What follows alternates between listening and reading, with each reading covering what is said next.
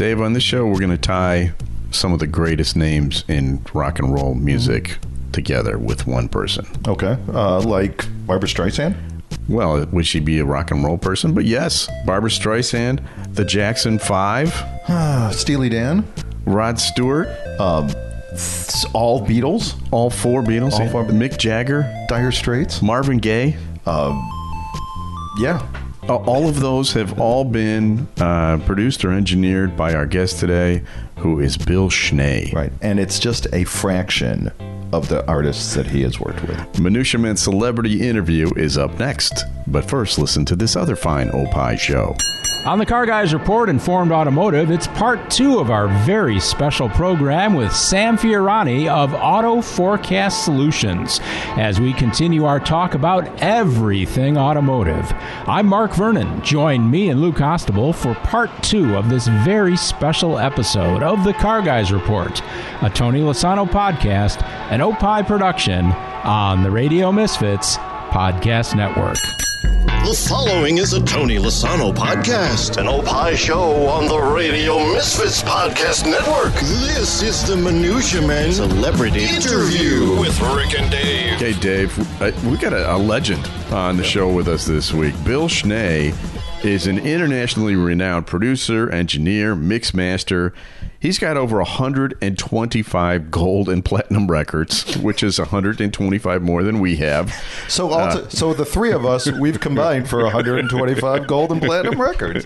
He's got more than fifty top twenty singles. I mean, it's everybody that you can possibly think of. Barbra Streisand of the Jacksons, Rod Stewart, Steely Dan, Whitney Houston, Dire Straits.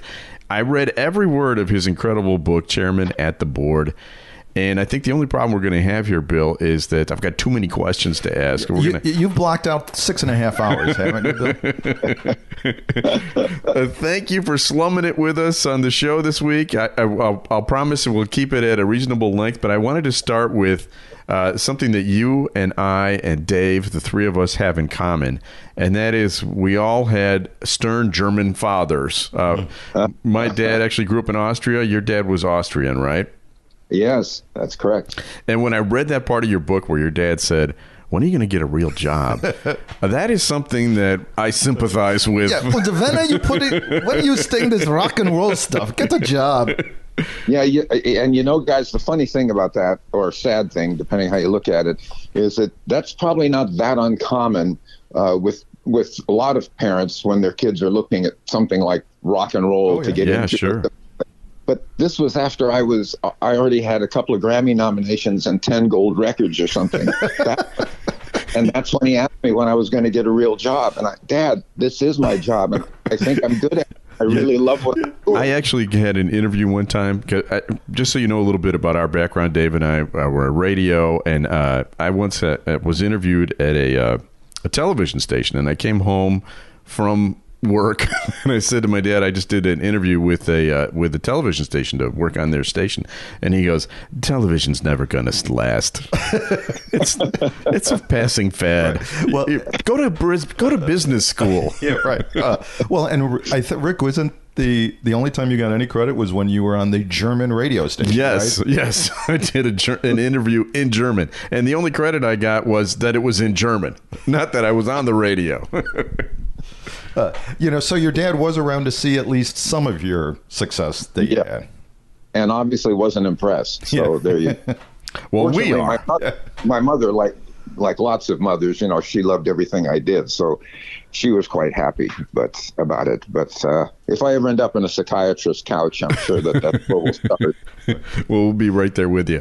Um, I thought about doing this interview chronologically, but I... I I think we might run out of time if I do that because I have too many questions. But I want to start with the chapter that really killed me, and that is uh, the stuff about the Beatles. I mean, you didn't produce or engineer a Beatles record, but you came as close as anybody has when you worked on Ringo's best album, which that featured songs by Paul, George, and John.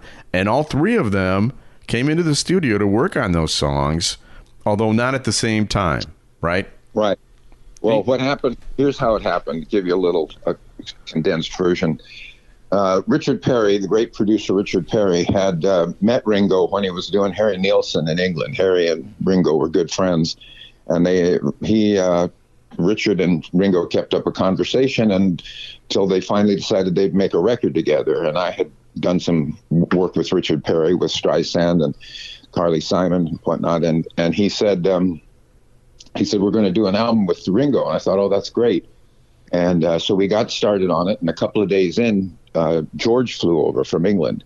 And he listened to what we had done, and he kind of jumped in and, you know, overdubbed on a couple of things. And he brought a song to the table that he had actually re- recorded with Ringo in England called Photograph. Mm-hmm. That uh, that, but it was decided that it was a little too somber. I mean, it, it is a sad song. The poor boy's lost his girl, and all he has is a photograph. But it was the, the his version was a little too somber, so it was decided to recut it. And Richard came up with the idea of doing the Phil Spector kind of thing, Wall of Sound. And then, uh, and that so song was a number one hit, wasn't it? Yeah, I think it was. And so then, uh, lo and behold, on the end of the week, Richard said that, by the way, on Monday, oh, by the way, uh, John will be coming in. He has a song for Ringo too. And so on that Monday, Uh, I did record three of the Beatles. That was the first time and the only time after the breakup of the band that they ever played together, the three of them. And uh, the most interesting part to me of what went on back then is that uh, I, I looked at it that these guys were all giving Ringo a leg up. They knew their careers, solo careers, were going to do fine. But Ringo not being the songwriter that they were, maybe he needed a leg up kind of thing. And Paul wrote a song for Ringo for the album as well, but unfortunately Paul couldn't come in the country because he'd had a drug bust. Right, and back right. then they said you can't, you know, they kept him out for nine months or a year or something. But we'll never know what might have happened Ugh. if he hadn't had that drug bust and had come over, because there, there well could have been a real reunion. It might have changed a whole lot of things. Wow. The the the, dyna- the dynamic, though, that you describe in the book about when John showed up and, you know, the just that he kind of took charge, right? I mean, the, the other guys just listened to him like he was the boss. Yeah, it was it was quite interesting because the, those first couple of days when it, when it was just Ringo, you know, he, Ringo is Ringo. You know, it's just like what you see is what you get. He's just very affable and fun loving and whatnot. And then uh, the quiet one, the quiet one, supposedly, uh, George wasn't so quiet, really. But, you know, he seemed to, you know, he took charge, especially on Photograph. He was very uh, involved in whatnot and what went on. But when John showed up, it was a completely different dynamic. It was all eyes went to John.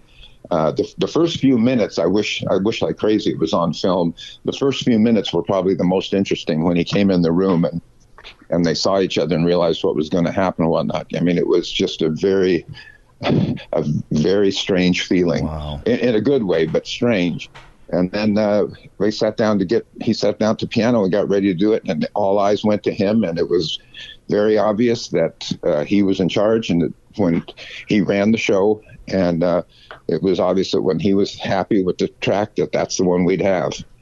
Wow. Wow. I mean, the, as somebody who had seen it all up until then, it, it, I can tell that even you were kind of mesmerized by it. Oh, totally. Yeah. I mean, it was, uh, you know, I, I was mesmerized. Uh, I was mesmerized when I, I think I said in the book, when I did the setup the, before the first day of recording, and I saw, I walked in this empty studio and all that was there was Ringo's drums, you know, and I'm looking at Ringo's drums, and it may not have been the set that he played uh, any of the Beatle records on. I don't know if it was or it wasn't, but it was still Ringo's drums. And so the whole thing was, you know, obviously a, an incredible pinch me moment for me. But that, that one Monday night was just complete magic there, without question. It was just fascinating to watch, fascinating to listen to. So when and, did, didn't you you had dinner at George's castle in England too, right? And didn't he kind of take you yeah. through the catacombs and uh, yeah. tell that? Yeah, he. Uh, so when we we went to England, as I said, to uh, record Paul's song, and uh, George had come back to England as well, and so uh, on the weekend, the we took the weekend off, and he invited Richard and I to come to his castle. and uh, and uh, have dinner. And so that's what we did. And he was married to Patty at the time, who and they were both vegetarians, and I wasn't. Uh, I did stop eating meat about ten years later, red meat, for, which whatever. But at the time, I remember distinctly What, they don't eat meat? That's weird. When's the main course? Yeah. Yeah. But, but guys, when that food, when that meal was served, I have to tell you, I remember distinctly thinking, wow, I, I wouldn't care about meat if I could eat like this all oh, the time. She yeah. was an excellent cook, and, and, uh, and it, it was really special, the, the meal. Anyway, uh, and after, uh, after dinner, Uh, sitting around and um, so, you know, some certain rock stars, fellow uh, British musicians uh, kept showing up, and at one point uh, one of them said, "Why don't why don't we go in the catacombs?" And George said, "Why don't we?" And it turns out that the guy that built this c- castle, or the first owner thereof, had, must have been one weird guy, because under his huge property, The, they just it went for, I'd like to say miles, and it probably wasn't miles, but it was a long way. I just know that he gave us all a torch, and we went down under, and the whole idea of the thing was, uh, you know, it was sort of like a house of mirrors, except there's no mirrors. It's just a house of, you know, tunnels that you're walking through, and um, they all get off. Uh, they would all get off scaring each other and me. um, And uh, which is pretty easy to do if you're the least bit claustrophobic. And I didn't know until that night that I am the least bit claustrophobic. I am too. and uh, and uh, it, it was it was wild. And I know it was going around one. You know, every turn you're wondering if some guy's going to jump back out and go. And, but honestly, the very worst one was when I went uh, I, I remember going around this one corner uh, rather briskly, and there was a complete skeleton there. Oh, jeez. That did more. That was worse from my heart than any of the guys screaming at me or whatever. Guys, and, uh, and it was the engineer on the last album. Yeah. uh, and uh, anyway, I just and when we came out, I'll, when we came out, I it was hysterical. Ha ha! I could not tell you how far away it was from where we had first gone in. I mean, it was, it's just a massive labyrinth of tunnels. It was amazing. Yeah. I, I just love, you know, guys will be guys. Exactly. You know, it no doesn't matter, matter if you're a, a Beatle, Beatle or, or the president or, or, or Joe Schmo. Yeah. You're still a guy. You know, you're, you're talking about that as a, a, a and I'm sorry, I'm going to keep asking questions about this, but the, you know, that was like a party that you went to at George's house, but the way you described uh, L A sessions, it was kind of a party in the in the studio too, wasn't it? Oh yeah, I I had never been to a scene like that, and I haven't since. Um, yeah, it was definitely an event. Uh, Ringo being in the studio, and it was just, you know, all kinds of different luminaries that. Uh, uh, but the best for me, of course, was uh, being the big Beach Boy fan was Brian Wilson. Mm. Uh, he showed up, and I was just thrilled beyond belief to meet him. Uh, as I said, being, you know, I, I was very, very affected by the Beach Boys when I was a kid. And um, but he kind of disappointed you, too. I, I, well, I, yeah. yeah, it was because when he and I think it was, was it Harry Nilsson. I yeah. said I, uh, I went in the bathroom and here here Brian Wilson and Harry Nilsson. And let me tell you how much talent is contained and yeah. was contained in those two bodies. And there they were at the urinal crossing swords. Again, guys will be guys. Well, yeah, there you go. You all just right. said that. Too. All right, let's go. Let's go through the list of some of the other artists you've worked with. I mean, there was Elton John, Toto, Boz Scaggs, Huey Lewis, Mark Knopfler, Steely Dan. And I, I know you're kind of sick of talking about Steely Dan because those those are the guys that you won the Grammy Award with. But uh, the album you did with them, Asia, um, the first album you did with them, unbelievable, one of the greatest albums of all time. Um, uh, you know, Donald Fagen and Walter Becker have a reputation for being a little difficult and persnickety. Um, but right. you seemed to get along with them okay, didn't you? Yeah, I don't know that I had anything to do with it. It's it's it's it's a mystery to me. I have friends, uh, Jeff Porcaro and, and Michael Omardian, that had played on their previous records. And so when Gary Katz, the producer, called and asked if I wanted to record the next album, I, I said sure, because I knew they were a great band. I had already become a big fan. But I was a little nervous about what it was going to be like, because I don't tend to, excuse me, I don't tend to like those crazy sessions that just go on forever. But I was completely surprised and elated to find that it was nothing like that. Um, it was a very different album than what they had done, in the sense that it was all studio musicians. They had brought in different studio musicians in the past, but this was all top, top, top players at, at the time. And uh, the sessions were uh, they, very professional. It was a no drug zone, funny enough. The basic tracks were a no drug zone. And we, we started at two every day, and we never went super late into the night. Um, they came in, excuse me, they came in every day with a piano bass demo that they had made. Sometimes it had a, a part of a vocal on it, or maybe just la-las or something. Sometimes it didn't have any vocal on it yet, any melody, just the chord progression. And um, uh, Larry Carlton had done uh, track sheets based on those demos. So that's where they started every time. They had a very good, very good place to start. So good, in fact, that on more than one occasion, one of the musicians would say, "Guys, this demo is so good. Why don't we just? Why don't you just put the overdub on it, and you'll have it. You know, it's done." And uh, every time uh, Donald said, "No, no, we'll get it better. We'll get it better." Yeah, and uh, that's amazing. Yeah. Yeah, it, and you know, what can you say? It, uh, you know, uh, yeah. The, I, I'm a little tired of talking about it, just because uh, I've, I've never done any self-promotion in my whole career until I wrote this book, and the publisher said, mm, why don't you uh, do some interviews and talk about uh, what's in the book? So, okay. And, of course, everybody wants to talk about that record, and rightly so. I mean, it is many, many people's, you know, one of, if not their favorite, one of their favorite records from the era, certainly, uh You know, including, I, I think it's I think it's the uh, the the German father again. You know, that no one wants to hear you stories. So uh, anyway, yeah, it was it, it was quite. I just you know one of my best memories of that was getting.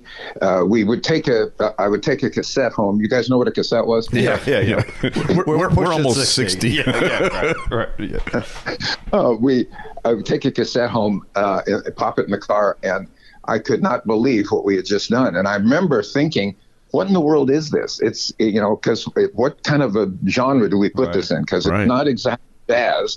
It's jazzy, and it's not exactly rocky. Oh, there's some rock elements sometimes, sometimes a little bluesy. And, you know, all you could, all I could say was, I don't know what it is, but it's great. It yeah. couldn't, I couldn't well. stop listening. The tracks, and it did pretty good. Yeah, from what I understand. Yeah, and as I mentioned to you before we started taping it, uh, Steely Dan is one of those bands that my son and I uh, can listen to together. You know, at different generations, um, he just appreciates the great musicianship and songwriting ability of those guys. It was, yeah, you know, th- those albums stand the test of time. Yeah, you have to have to say that. You know, I. I talk about in the book about the fact that that era, what, what made that era so special, which included the fact that, you know, as you point out, songwriting was still king. Right. Um, and, uh, you know, bands played together in the room and whatnot. And as you point out, you know, this is superlative musicianship with some unbelievably great uh, musical pieces. So uh, it deserves everything that uh, it gets, I yeah. think. So you paraphrase a um, quote in your book. I want to read the quote. The music industry is a cold, cutthroat business inhabited by despicable lowlifes looking to stab the competition in the bank back, where no talented people will do anything to get ahead. There's also a bad side. that's, a, that's a great quote by uh, Hunter. Uh, Hunter S. Thompson. Uh, yeah. You tell Hunter a, Thompson. Yeah. Um, you... tell a few stories in your book about getting screwed. And I don't know if you intended this, but it sounds like you didn't really have a particularly great experience dealing with Motown records. You want to kind of expand on that a little bit? Okay, this this would not uh, be exactly screwed. I mean, there's you read the book. There's worse yeah, ones. Right. For, right, yeah, that's true. But yes, uh, yeah, so I started, I got uh, very fortunate to meet some people in early early seventies. I started mixing some Motown records. Except that they never, didn't give me credit. They would say, "Special thanks, Bill Schnee." Yeah. my, yeah. My mentor, one of my mentors, uh, Richie Podler, uh, had told me when I w- was starting out, he said, the credits that you're going to get are more important than the money you're going to make. He said, the money, you're going to spend it, it'll be gone. The credits are going to live with you and going to get you the next job. And so it will go down the line. And, you know, that next job will get you, those credits will get you the next job, and so on. So uh, cre- I knew credits were important. So, uh, and yet I, it was early enough that I couldn't, you know, I didn't know what to do about it. I, you know, I, I didn't know what to do about it. So anyway, they, Suzanne DePass, who was Barry Gordy's right-hand girl, ran everything there, called me to uh, come in for a meeting, and it was to do a Marvin Gaye live album. He hadn't sung in a few years after his singing partner, Tammy Terrell, had passed, and and he had a rough time, but he was back to ready to work, and he had just put out a really good album. Things were great, and they thought, maybe this is the right time. So she said, I don't know if it's going to work or not. You know, we, ha- we have every intention. We're going to do everything completely right. We'd love you to record it. And I said, okay, I just have two Uh, I don't know how I worded it. I probably said requests, but I really meant them as demands. Uh, I said, uh, first, I really would like to get credit for it on, on the record, recorded by Bill Schnee. She said, oh, no problem. And I said, and second, I want to, I'd like a chance to mix it. If Marvin doesn't want to use my mixes, that's fine, but at least I want a shot at doing it. She said, also, no problem. Well, guys, one out of two isn't bad. Yeah. so I. Yes, it did come out with uh, recorded by Bill Schnee, but they did not give me a chance to mix it. But uh, as what is it? I don't know what it is. Fate. Uh, it's, it's a wonderful thing. Is about twenty years later, Motown is sold, and they have a girl running a division called Special Products Division, and she calls me up and says, "We want to remix the Marvin Gaye live album that you recorded, and we want you to mix it." And I and I went, what? Uh, absolutely. And it was great because, you know, I got a chance. I finally got a chance to do it. Yeah. And the funny thing about that, you know, the tape comes in to, and on the box, there, you know, we had a, we always have a legend inside the track sheet that shows what's on indivi- every individual track. And he he had, by the way, for that for that one night, it was a one-shot deal. You go in in the afternoon, they do a sound check, you grab your sounds, and that night you you record it. Uh, and there there's a lot of pressure on those things, but they they had put together the best R and B band you could get at the time, just incredible musicians, and a nice horn section, and even a small string session section. So when I got the legend back here twenty years later, I noticed right away, you know, your handwriting doesn't change. Yep, that's my handwriting. It's oh, still cool. Hideous handwriting. I should have been a doctor with that handwriting. Your dad would have been happier yeah, with that. Exactly. Und you're a doctor. Good. Meet my son, the doctor. and uh, so your handwriting doesn't change, but neither does your sense of humor, because knowing that there was no way you were going to be able to get a decent string sound with that kind of kicking band and horns and everything, uh, on the tracks marked strings, there was an asterisk. And at the bottom, I had the asterisk key, and it said, good luck with this. And so, yeah, your sense of humor doesn't change either. And uh, so anyway, I got to mix it. And uh, uh, I kind of got to tell you, I think mine was better. But unfortunately, of course, Marvin never got to hear it because he it was hit on. And killed by his father. Yeah. Sadly, that's so. That's it. I mean, all right. So now we're we've already got the Beatles. We've got uh, Marvin Gaye, uh, uh, the King of Pop, Michael Jackson. You also worked with him. Uh, you worked with him when he was eleven, and then again when he was in his twenties, and you even toured with uh, he and his brothers, right, to record a live yeah. album. Yeah. So the the, the cute connection is uh, the first studio I worked in in Hollywood was. Let's just say it was kind of Mickey Mouse. It just wasn't a great studio, and didn't do a lot of sessions and so on. But one day Motown calls up and says, uh, you know, uh, we have an emergency kind of session for th- this Thursday. Uh, are you available? And I didn't have to look at the book. Oh, yeah, we're available. uh, let and, me check. Uh, I can move yeah. this guy around. Uh, yeah, I guess. Uh, and so uh, I said, sure. And I said, okay, we have our own, we'll be bringing a Motown engineer. You know, those guys that always got the credit when I only got right. special. Right. Anyway, and down there. And so he, uh, they, they booked the time, and uh, Thursday came. I was very excited.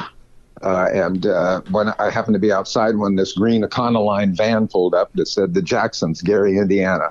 Wow. And uh, who I would learn was Papa Joe, got out of the driver's seat, went back and opened up, and out popped the five little gentlemen, starting with Jackie and ending with Michael.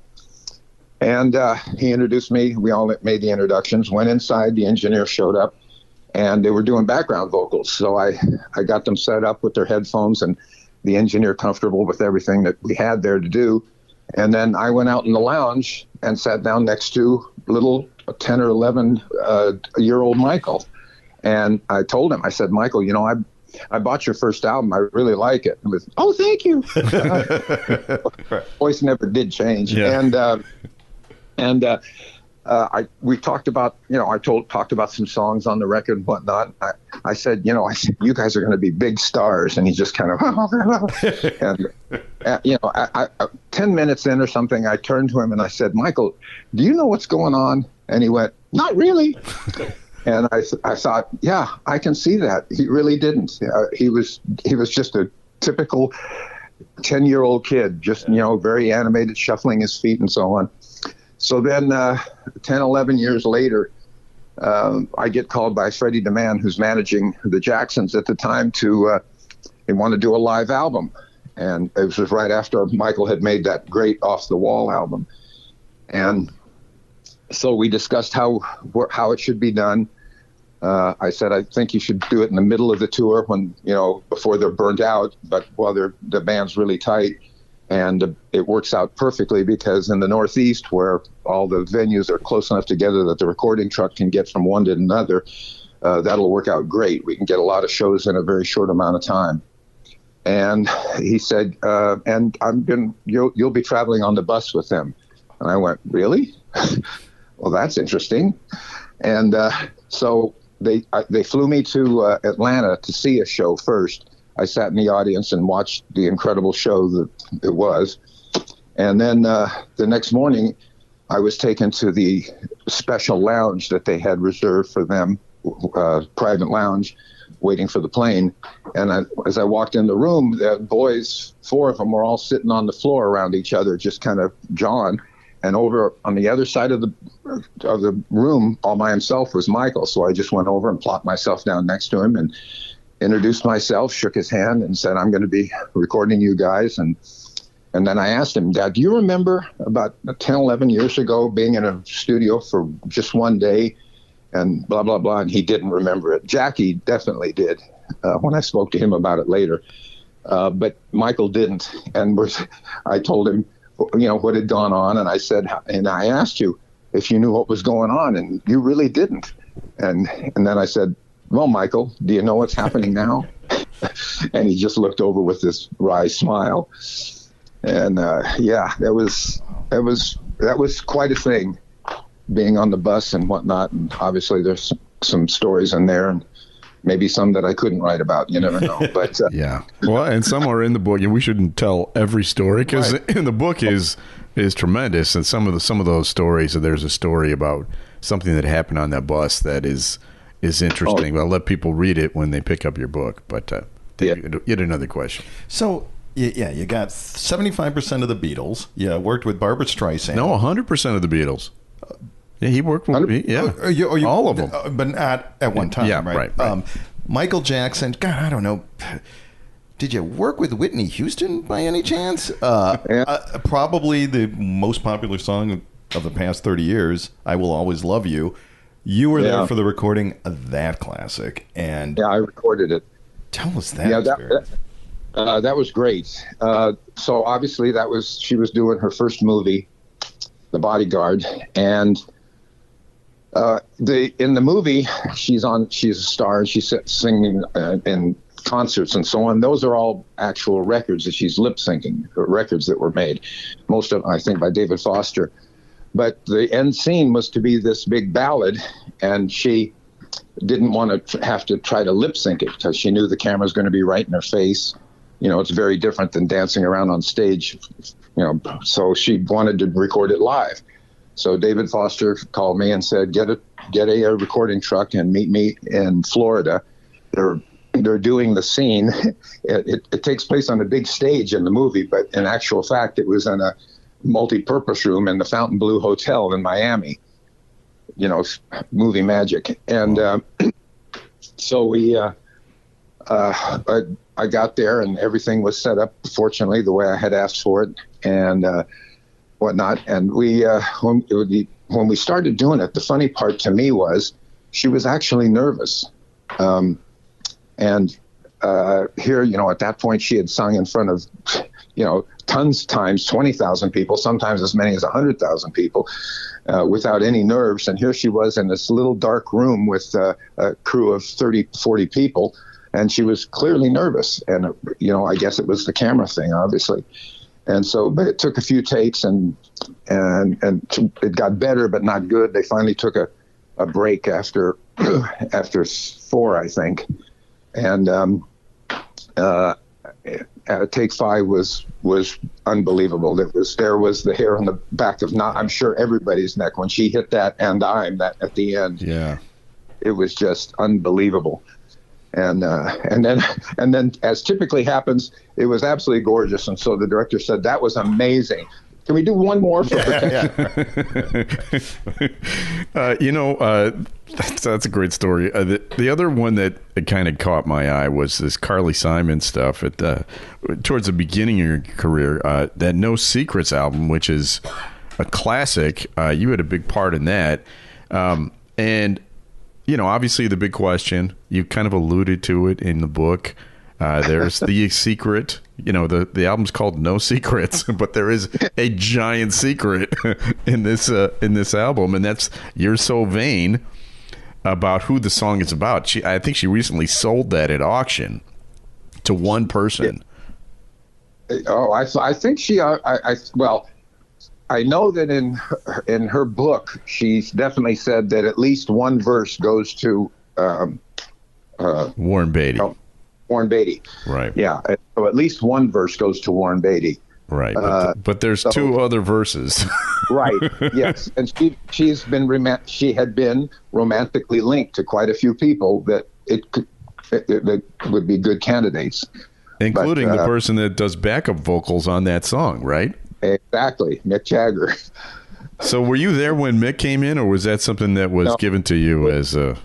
All I I, I, I just mixed the album. Okay. All the older thing had, was done in England, and uh, the, what I was told is that you know Harry Nilsson was was there to do the uh, backgrounds on You're So Vain, and Mick happened to call up and say what was going on.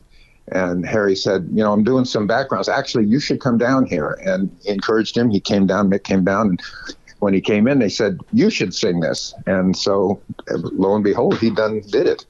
And uh, it's kind of funny. So many people don't realize who that is. And then when I've told them or I've gotten response from the book uh, that, you know, once once they now know it and they listen to that song again, oh, of course, that's Mick Jagger. Yeah. Yeah. It's obviously him. But again, yeah, it's not obvious. If you don't, if you're not thinking about it, because why would you associate Mick with Carly Simon on a song like that? That's probably why. But we have to take a break. Minutia Man Celebrity Interview. We'll be right back. And friends and everyone at Opie Shows want you to make sure to wash your hands. And if you're still one of those people who don't wash their hands after they use the bathroom, please do that now. That's something you should have been doing anyway. Cover your mouth when you cough. I know. You can save the world by sitting on your ass at home. You cannot afford to miss this opportunity. You won't get another one. Great Talk Radio isn't dead. It just moved to a better place. Radio Misfits dot com. Stay home. You will be saving the world. All right, Adam, what uh, country are you from? I am from England. What is the best soccer league in the entire world? The English Premier League. What is your day job? Director of Coaching for Illinois Youth Soccer. So if you were, say, a fan of English Premier League and you wanted to hear the, the opinions of someone who is from England, who knows a lot of soccer, what podcast would you tell people they need to listen to? Free Kicks with Adam and Rick. And that's on the Radio Misfits Podcast Network. Free Kicks, a Tony Lozano podcast, an Opie show on the Radio Misfits Podcast Network. Great Talk Radio isn't dead. It just moved to a better place. Radio Misfits dot com. We're back with more Minutia Men Celebrity Interview. Well, your book is great. Where can people... Well, first of all, how can people... It's called Chairman at the Board. Right. Where can people get it? I imagine everywhere books are sold, and Amazon. And also, how can people keep up with you? Are you active on social media? Are you, you know, website? Plug away. I'm, I'm not that active on social media, a little bit, not much. But uh, the, the great thing is, you know, they cut out over a third of the book in editing. And I was bemoaning that, my loss to a friend of mine. You know, that's a lot of work that went down the drain. Yeah. And my friend said, you should just get a website, and in the book, tell them, go to this website, put in um, some secret phrase, and then they can read the rest. And so that's what we have. It's at bill schnee dot com.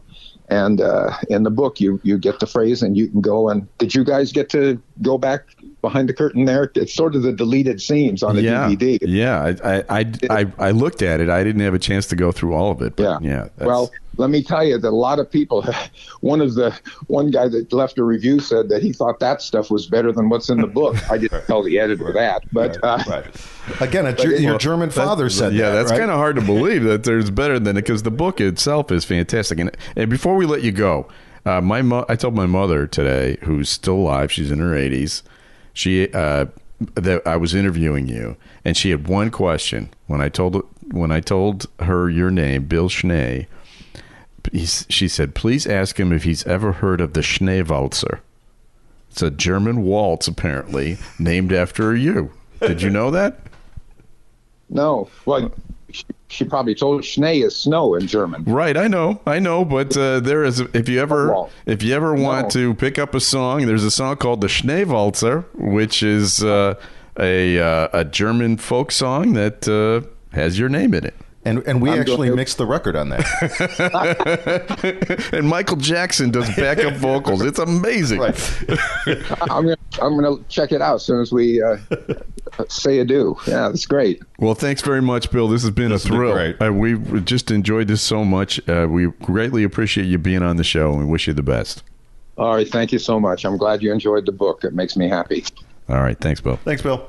Well, that's it for this week's edition of the Minutia Men Celebrity Interview. Special thanks to executive producer Tony Lozano with opi shows dot com. Opi is hippo backwards. O P P I H shows dot com. Distributed by Ed Silla, Radio Misfits. Great Talk Radio isn't dead, it's just moved to a better place. radio misfits dot com. And we will be back again next week with another edition of Minutia Men Celebrity Interview. The preceding was a presentation of Opie Productions. Find our other great shows wherever you find podcasts, including opi shows dot com. Thank you. This has been a presentation of Opie Productions. Tony, can you shut up? Back to you with Howard Sudbury and Steve Baskerville. I'm Howard Sudbury. And I'm Steve Baskerville. I don't know what the hell I'm doing with this thing. Just a head full of nonsense. That should be the name of the podcast, A Head Full of Nonsense. This show, this podcast's an hour or less. It's guaranteed to uplift you. Guaranteed is strong. To help you, to make you laugh, to make you cry. It does that for me, yes. To make you mad. It does that, too. Back to you.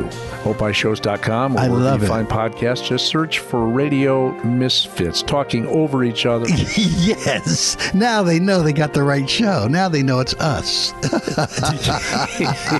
Wow, that ain't going to be a promo. This is Minutia Men with Rick and Dave. I was at the temple on Monday. I was walking into the temple, and I held the door open for a pretty attractive older woman. I'd say she was like in her early seventies, maybe. And she goes, well, thank you. Are you here for the seniors event? Oh, ouch. Oh, let the record show she was kind of hot in a seventy-year-old kind of way. So I'm like, I mean, are you, you know, listening to what you're saying right now?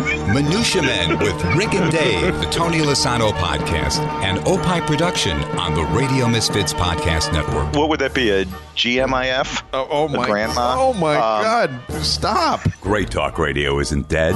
It just moved to a better place. radio misfits dot com.